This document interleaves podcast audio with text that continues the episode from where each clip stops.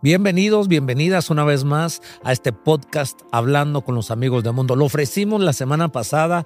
eh, seguir conversando sobre la Navidad, un tiempo fabuloso. Y por supuesto lo ofrecimos con mi mismo amigazo Gal, bienvenido otra vez. ¿Cómo la estás pasando en diciembre? Ay, cállate que estoy tan contento porque ya estoy comiendo tamales. Bueno, vos comenzaste desde noviembre a comer, a, a comer tamales. Y es que cuando vamos a aquel famoso parque, parque, ¿puedo decir el nombre? El IRTRA. Ah, par, parquesazo. Parquesazo del IRTRA. Una vez estaba yo arriba en uno de los toboganes y había unos costarricenses. Les ha ido mal en el mundial, ¿verdad? Estaban unos costarricenses y estaban platicando entre ellos y decían, mira, en Centroamérica no hay, un, no hay otro parque de este tamaño. Bueno, no quiero ser presumido. Lo que quiero decir es que ahí te, te venden tamal para el desayuno y yo siempre pido mi tamal. Recuerdo, varias veces hemos estado ahí y Ajá. no se escapa el tamalito en la mañana. Para nuestros amigos que nos ven y nos escuchan fuera de las fronteras guatemaltecas, hay un hecho muy particular entre semana. El, ¿Qué día será? Sábado, jueves, que ponen una lucecita roja fuera de la casa. Sábado, Sábado. porque los jueves son paches, son de papá. Ok, y entonces cuando está esa luz roja, Roja. fuera de la casa, es que venden paches De- el día jueves Y tamales. y el tamales el día sábado. Sábado. ¿Y por qué estamos mencionando esto? Porque parte de las comidas navideñas en nuestro país es comer tamal. Claro. Hay gente que se opone a la Navidad, Sí. hay gente cristiana que se opone a la Navidad, o sea, gente que cree en Cristo, gente que cree en la Biblia. Ellos aducen que sus raíces son fiestas paganas. Incluso creemos nosotros que hay un espíritu antinavideño Sí. que sin darse cuenta nosotros hemos visto que se ha levantado. ¿Cómo vamos? de- precisamente así le estamos llamando al podcast de hoy, el espíritu antinavideño. Sí, recuerdo que alguien también le ha mencionado, lo ha llamado el espíritu de Herodes. Ahorita recordé.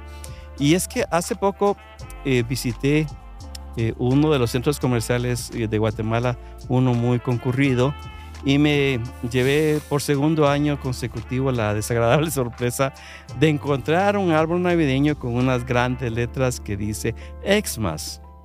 Y entonces, eh, este es un esfuerzo por sacar a Jesús de la Navidad.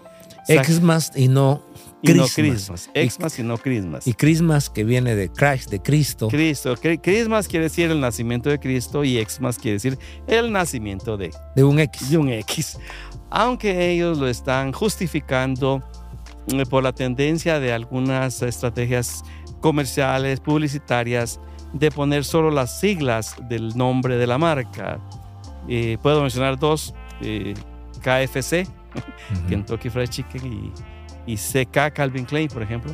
Eh, pero no todas tienen éxito con, con este ejercicio, esta estrategia, porque no podemos decir Xmas porque los X-Men es una serie de Marvel, el nacimiento de X es el nacimiento de a saber quién nosotros estamos proclamando el nacimiento de Jesucristo. Por eso yo me opongo abiertamente contra esa tendencia de, de poner Xmas y no poner Christmas, porque nosotros creemos y defendemos que Cristo es el centro eh, de la Navidad.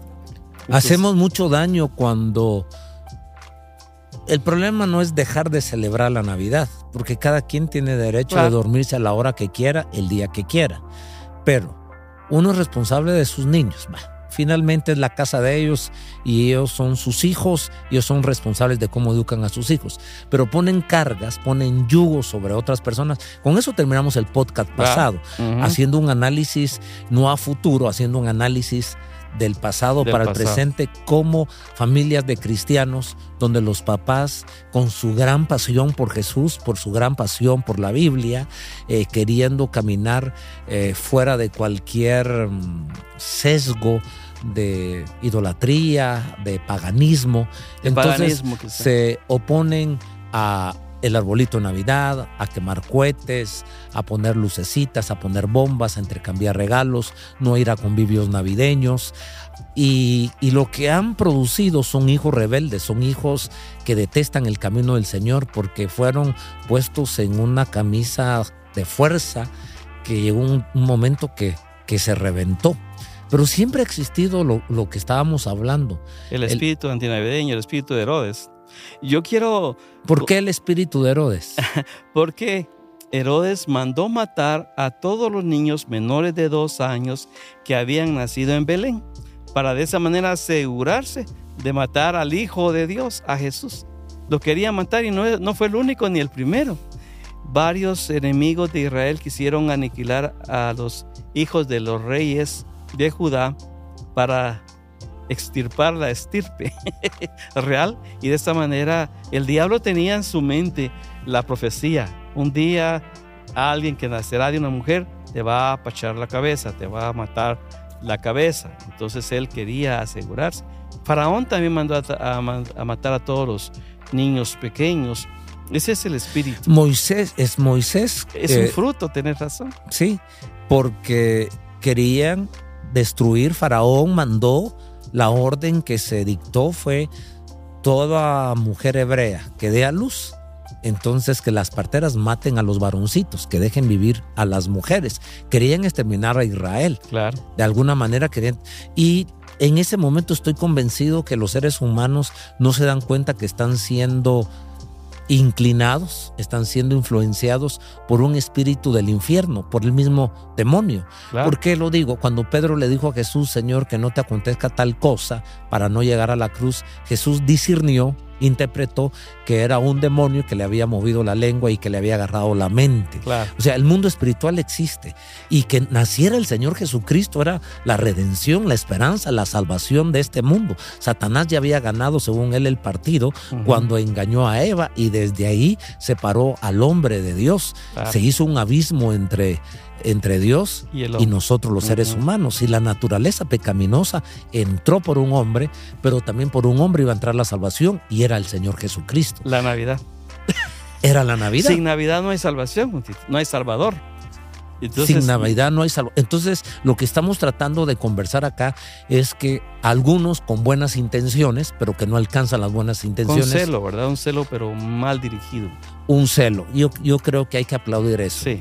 Creo que la religiosidad en sus inicios. El legalismo el legalismo comenzó con hombres y mujeres con un celo muy profundo de Dios, pero no entendieron que estos eran asuntos cosméticos. Pero fuera de esto, yo creo que Satanás, que existe, que tiene fuerza, que tiene historia, que tiene conocimiento. Yo, quiero leerte un, que le quiero leerles una pequeña porción de la Biblia porque estamos hablando de la Navidad y en el podcast anterior hablamos de las historias lindas de la Navidad. Los ángeles anunciándolo, cantándolo, los pastores, el pesebre, los sabios, los sabios, los regalos, toda esa emoción. Ya mero oigo que es la lotería. y el diablo, en la lotería está el diablo. Así está. Pero lo que no estamos conscientes es que paralelamente en el mundo espiritual que estás mencionando, está el diablo. Había una guerra terrible. Y yo les quiero leer Apocalipsis porque en el Apocalipsis 12 está algo de eso. Dice, apareció en el cielo una gran señal, una mujer vestida del sol, la luna, bueno, y estando encinta clamaba con dolores de parto en la angustia del alumbramiento. También apareció otra señal en el cielo, aquí un gran dragón escarlata, ya lo describe y que su cola arrastraba la tercera, mirad mundito, su cola, la cola del dragón, arrastraba la tercera parte de las estrellas del cielo y las arrojó en la sola tierra. Y el dragón se paró frente a la mujer que estaba para dar a luz a fin de devorar a su hijo tan pronto como naciera. Y ella dio a luz un hijo varón, bueno, y, ese hijo dice que regirá a todas las naciones. Obviamente es el Señor Jesucristo. Y la interpretación eh, correcta es que es el pueblo de Israel, esta mujer representa al pueblo de Israel, de donde viene el Señor Jesucristo y Satanás quería devorar, pero toda una estrategia lo llevó a ir a Egipto. Y la última parte que... ¿Y cómo es, la tercera parte de las estrellas haciendo referencia a los ángeles caídos? Que Satanás arrastró a la tercera parte de los ángeles que se quedó revelar contra Dios. Es decir, que Satanás también es un estratagema que tiene audacia, que tiene planes, que tiene estrategias, que tiene una estructura de autoridad y se confabula para destruir. Y Satanás lo que hace es tomar la mente de los seres humanos con pensamientos, con razonamientos. Lo que pensó Faraón para destruir a todos los israelitas detrás había una manipulación diabólica. Lo que pensó Herodes, Herodes atrás había una manipulación eh, diabólica. Cuando entre los mismos israelitas por ambición al poder, porque la monarquía era heredada al varón. Entonces mataban a todos los, hijos, hijos del rey, 68, 69, que eran 70 los hijos de uno de los reyes, dos veces aniquilaron, pero lograron esconder. Se salvaba uno. Se salvaba uno porque alguien provisionalmente o providencialmente, providencialmente lo salvaba, porque Dios también tenía su plan y de la descendencia. Mateo nos demuestra la genealogía de Jesús. Que viene desde. Que viene desde David. para demostrarnos entonces que Jesús es el rey y ese rey, el diablo le ha querido destruir, lo ha querido matar desde su nacimiento. Y entonces hay un espíritu anti-Navidad, hay un espíritu anticristo. Con un montón de demonios también detrás de la cola del diablo. Pero hablando de esto, termino de, de leerte esto, dice, después hubo una gran batalla en el cielo. Miguel, que es un arcángel, y sus ángeles luchaban contra el dragón, que es el diablo, y luchaban el dragón y sus ángeles, o sea, sus, sus demonios. Y fue lanzado fuera el gran dragón, la serpiente antigua. Y después dice que como el dragón o Satanás no le pudo hacer daño al hijo que nació, no lo pudo matar, y entonces ¿qué hizo? Se volvió contra los hijos de Dios, eso somos nosotros. La, la, estrategia de Satanás es como no le puede hacer nada a Dios ni al Hijo de Dios, y entonces fastidia la vida de nosotros. Por eso dice Juan 10:10, 10, el ladrón no vino sino para hurtar, matar y, destruir. Pero por supuesto nosotros tenemos la, la, la, autoridad de Jesús para vencerlo. Pero esa es la otra cara de la Navidad. Por un lado los ángeles cantando, los pastores, los regalos, los sabios. Y por este lado el diablo y sus demonios luchando a todo vapor, a, todo, vapor, queriendo destruir, destruir la Navidad. Mira, yo me quiero poner cómodo aquí, estamos como hablando. Se estás arremangando. Nos estamos arremangando porque ese espíritu quiere destruir la Navidad. Bueno, nuestra idea, nuestra idea tampoco es ser antagónicos, no, tener un mal espíritu. la Navidad es una invitación a paz. Em, de, eh, a eso vino el Señor Jesucristo a traer paz. Pero sí también nos inquieta, nos indigna, nos incomoda que algunos que también teniendo plataformas digitales o medios de comunicación ah, tratan de, de sembrar esa semilla venenosa, en otras palabras, de sembrar cizaña para que... Hacen daño. Hacen daño de tanto en tanto miembros de nuestra iglesia, porque nosotros en nuestro edificio tenemos uno, dos, tres, diez, quince árboles de Navidad. Eso no, no, no nos van a juzgar por el arbolito de Navidad, sino por el bosque navideño que hemos Todo nuestro lobby es un bosque. Todo nuestro... Y em, e, el tema es que hacemos mucho daño. No solo ponemos un yugo sobre las personas, sino en segundo lugar, eh, nos privan de seguir anunciando el Evangelio a los no creyentes. Hay tantas culturas que no saben del Señor Jesucristo. En la Navidad es como te contaba en el programa pasado, cuando mi hijo Diego me preguntó qué celebramos en la Navidad y aproveché para hablarles de, Jesucristo y le mostré con la Biblia qué debíamos hacer para que él tuviera la verdadera Navidad en su corazón, que Jesucristo naciera, entrara a él, invitar a Jesucristo a venir a nuestra casa. Si sacamos a Jesús de la Navidad, entonces este mundo no tiene esperanza. Es imposible. Entonces, eh, Satanás desde el principio, desde el nacimiento, desde antes de nacer, quiso eh, destruir, quiso matar, quiso eh, extirpar toda posibilidad del nacimiento del Hijo de Dios. Pero la Biblia eh, muestra que, que Dios ah, ah, contribuyó y luchó para que el Hijo de Dios se fuera a Egipto, creciera allá, regresara hasta la muerte de, eh, Herodes. Y ahora dejemos a Satanás y toda su, su lucha, pero pensemos en Herodes. Llegan unos sabios del oriente con pompa, porque no eran solo tres probablemente, llegan y llegan a Jerusalén y comienzan a preguntar, ¿dónde está el rey de los judíos que ha nacido? Porque cuando contaste esto de que habían eliminado a los hijos de ciertos reyes, Jesús, al ser hijo, según la genealogía que está en Mateo, al ser descendiente de David, Jesús se constituye en el legítimo rey. O sea, eh, la, la, genealogía sirve para demostrar que Él es de la estirpe real, Él es un hijo de un rey, Él es el rey, es el heredero del trono. Entonces llegan los sabios a, Jerusalén y hacen el gran alboroto. ¿Dónde está el rey de los judíos? Su estrella hemos visto en el oriente y hemos venido para adorarle. Y Herodes se asusta. Toda la ciudad se conmociona. ¿Qué pasa? Y entonces ya los llama, llama a Herodes a los, a los sabios de Jerusalén. ¿Dónde tiene que nacer el, el Mesías, el ungido, el Hijo de Dios? Ahí era la Navidad verdadera, la plena Navidad. Y los sabios le dijeron, ah, en Belén de Judea, así dice un tal Miqueas allá, y tú, Belén, Efrata, no eres la más pequeña, de Tina será el regidor. Y entonces, ay, en Belén. Entonces Herodes llama a los sabios y les dice, vayan ustedes, encuéntrenlo, y cuando lo encuentren me avisan para que yo también vaya a adorarlo. Herodes era paranoico, pero no voy a hablar mucho de Herodes. Y entonces se van aquellos para allá, lo encuentran, como ya vimos en el pasado podcast, y lo adoran, le dan sus regalos, celebran la primera Navidad, la original. Y luego, eh, al dormir, los ángeles le dicen a los, a los eh, sabios, no regresen con Herodes, porque este quiere buscar al niño para matarlo, vayan por otro camino. Y se van por otro camino, no regresan con Herodes. Cuando Herodes se ve descubierto, se ve burlado, ¿Qué hace, monito? ¿Recuerdas qué hace, qué hace Herodes cuando descubre que lo burlaron? Pues da la orden de mandar a matar a todos los niños menores de dos años. De Belén y sus alrededores. ¿Hasta dónde puede llegar la maldad de una persona con tal de matar al Hijo de Dios? Obviamente era un engendro de Satanás en ese momento.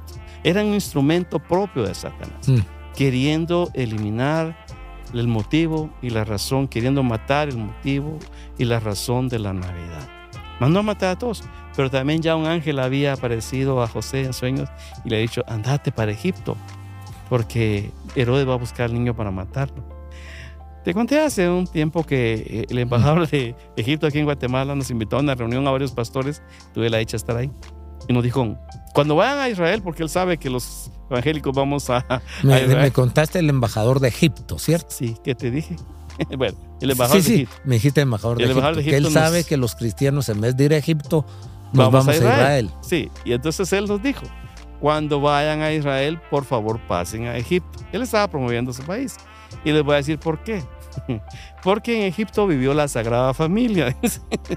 y nos comenzó a mostrar fotos. Aquí está la, en esta iglesia, aquí era donde vivió el Hijo de Dios. Y tienen toda una tradición de donde vivió Jesús, que de aquí para allá, en Egipto. Sí, porque Jesús de niño, de niñito, vivió Jesús en Egipto. Pero esa fue la estrategia de Dios para protegerlo en tanto se moría el malvado de Herodes, que se murió rápido, por claro, cierto. Claro, claro, claro, claro. Pero vamos entonces, que hay un espíritu detrás de eso. ¿Por qué debemos celebrar nosotros la Navidad? Sin Navidad, eh, realmente sin Navidad, eh, no tenemos esperanza. Sin Jesús, es que la Navidad es Jesús. Y eso, aunque reconocemos eh, que eh, a veces Jesús está rodeado de otros elementos culturales, económicos y también de creencias, por supuesto.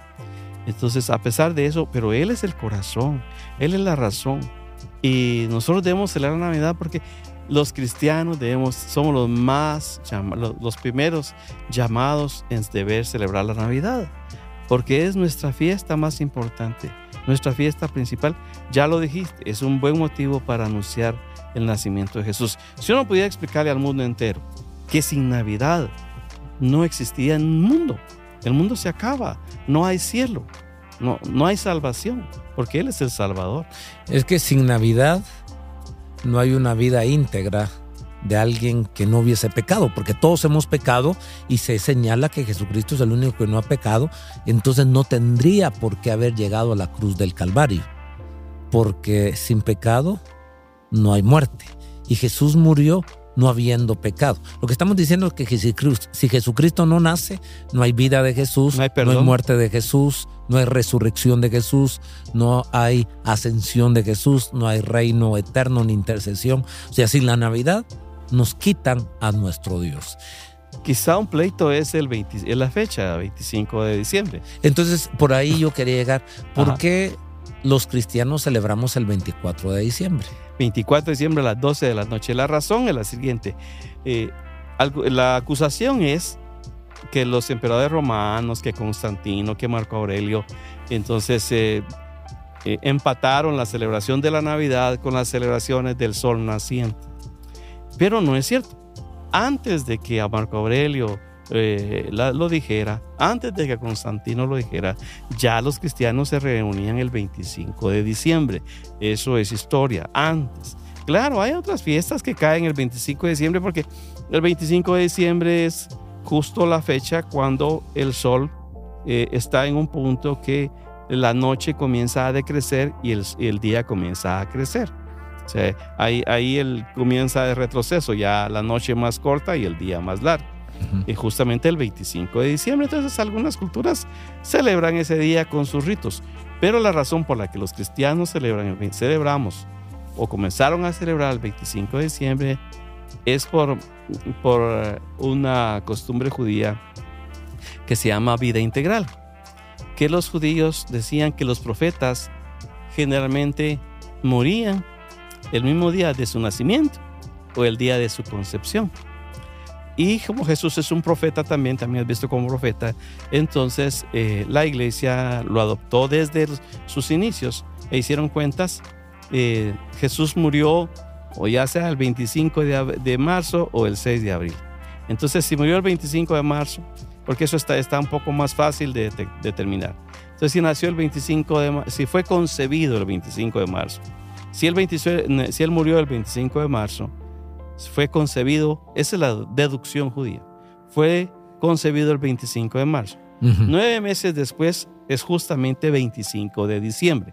No tiene nada que ver con paganismo, no hay ninguna fecha que por allá los celtas, que por allá los alemanes, que los escandinavos, no, eso es posterior.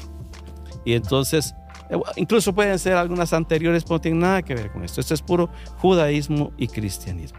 Y de ahí viene la fecha. Ahora, eh, por eso es que es el 25 de diciembre, ese es el verdadero origen. En una eh, que nosotros realmente en Guatemala lo celebramos más el 24. Sí. Porque en Estados Unidos la costumbre, ellos se van a dormir temprano. Y la alegría es que dejan los regalos debajo del árbol para cuando se despierten los niños el 25 de diciembre, ahí se le entregan los regalos y lo abren. En cambio, nosotros el, 25 pasamos dormido todo el día. Lo que pasa es que a los gringos les sobran los regalos, de que nosotros estábamos velando los regalos de... Del 24. Pero bonito en el fondo, en el fondo la fecha no es lo más importante, ¿no te parece? Claro. ¿Y por qué celebramos el 24? Porque nadie nos propone otra fecha. Claro. Y que no haya una fecha, no nos pueden privar de celebrar de algo que para nosotros es lo más extraordinario. Lo he estado diciendo en este podcast y en el pasado que nosotros mismos celebramos los cumpleaños. De hecho, hubo una corriente que no fue tan relevante, pero que también quería poner el yugo sobre nosotros de no celebrar los cumpleaños. ¿Por qué? Porque estaban asociados a un santo. De hecho, algunos tienen el nombre del santo del día, ¿va? Claro. uno de mis tíos se llamaba Antonio, nació el día de San Antonio. Vaya que no pusieron el nombre a mí el 14 de febrero. Te, te llamarías San Valentín. Galdino, Valentín Galdino, que naciste el 14 de febrero. Bueno, y, y entonces eh, que ahí comienza la costumbre de la celebración de los cumpleaños, porque van a la Biblia y entonces no encuentran una y otra vez marcado la celebración de los cumpleaños. Esas, esos asuntos superficiales creo que se quieren pasar de exceso. Lo, que nos enseña Pablo, que el exceso de conocimiento lo que produce realmente es vanagloria y altivez. Sin embargo, no caminan en amor, ponen el conocimiento por encima del amor. ¿Cuánto? Y pareciera que me estoy saliendo del tema, porque estoy ahora hablando de los cumpleaños.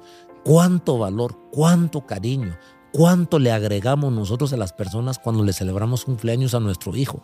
¿Cómo se siente el hijo de seguro de saber que papá no maldice el día que nació su hijo, que mamá no maldice el día que nació su hijo, sino al contrario, estamos tan felices que celebramos un pastel, un pastel, un cake, un refresco, una piñata, dulces. El, qué lindo, yo recuerdo y yo soy un amante de los cumpleaños para celebrarlo a mis hijos.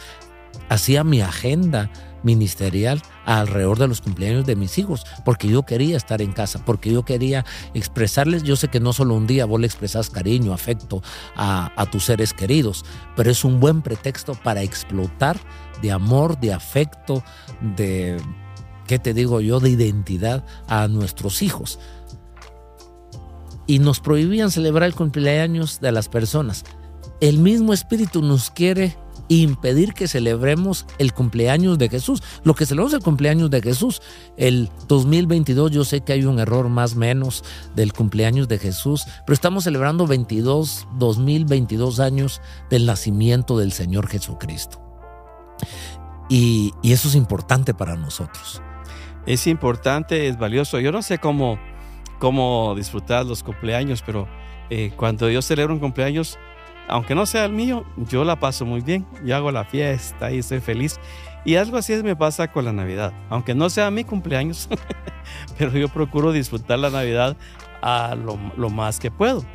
Porque es eh, una celebración.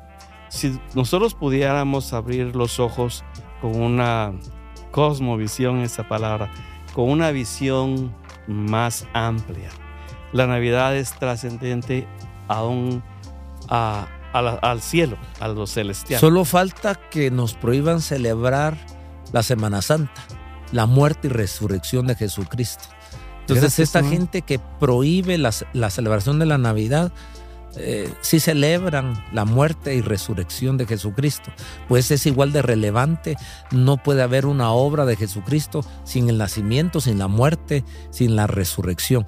Tal vez hay otro tema eh, candente ahí y lo dejaremos para el próximo podcast que hablaremos siempre de Cristo, pero el famoso tema del arbolito de la Navidad. ¿Por qué vos en tu casa tenés un árbol de Navidad y por qué yo tengo en mi casa un árbol de Navidad y por qué en el lobby de nuestra iglesia nosotros también tenemos varios árboles de Navidad. Así que no se lo pueden perder, eso se va a poner más candente todavía. ¿Cuál es el significado del árbol en la Biblia? Estaremos hablando entonces que el árbol sí tiene una importancia muy importante en la Biblia y cuál es el símbolo más grande del árbol en la Biblia y para nosotros el árbol de la Navidad. Así que nos vemos entonces. Gracias, Galdino, y a seguir en convivios. a los que nos inviten, vamos a seguir en convivios. A esta altura, creo que ya llevas unos tus cinco o seis eh, libras más. No, perdón, cinco o seis convivios más. Pero qué rico, ¿verdad? Nos la pasamos muy bien, la coinonía. Y no se nos olvide, quisiera terminar con esta nota y, y abonarla para el siguiente podcast. Lo más veo en la Navidad es la adoración. Yo miro que la primera Navidad cuando nació el Señor Jesucristo, lo que hubo fue mucha adoración, que eso es lo que anda buscando a Dios. ¿Quiénes adoraron? Los pastores fueron y adoraron. Los ángeles estaban adorando. Los sabios. Bien dicho, es el evangelio es para gente ignorante, para gente tonta. Señores, los sabios llegaron a adorar al Señor Jesucristo. Yo creo que la celebración, la verdadera Navidad requiere adoración. Si somos cristianos y celebramos, está bien, damos regalos, recibimos regalos, comemos rico, tamal, ponche, y creo que no se nos debe olvidar la generosidad. Pero creo que en el próximo podcast hablaremos entonces de por qué tenemos árbol de Navidad, eh, que debemos ser generosos en la Navidad y que debemos adorar en la Navidad. ¿Te parece? quiero agregar y despedirme con esto invitar a todos a que comiencen a poner música navideña en sus radios, en sus casas, porque qué época más linda para escuchar la música navideña. Excelente, gracias mm. por el consejo. Gracias Gal, gracias a cada uno de ustedes. No se pierdan la próxima semana, ya prácticamente eh, en la frontera de la Navidad, el día que salvó a este mundo, Emanuel, Dios con nosotros.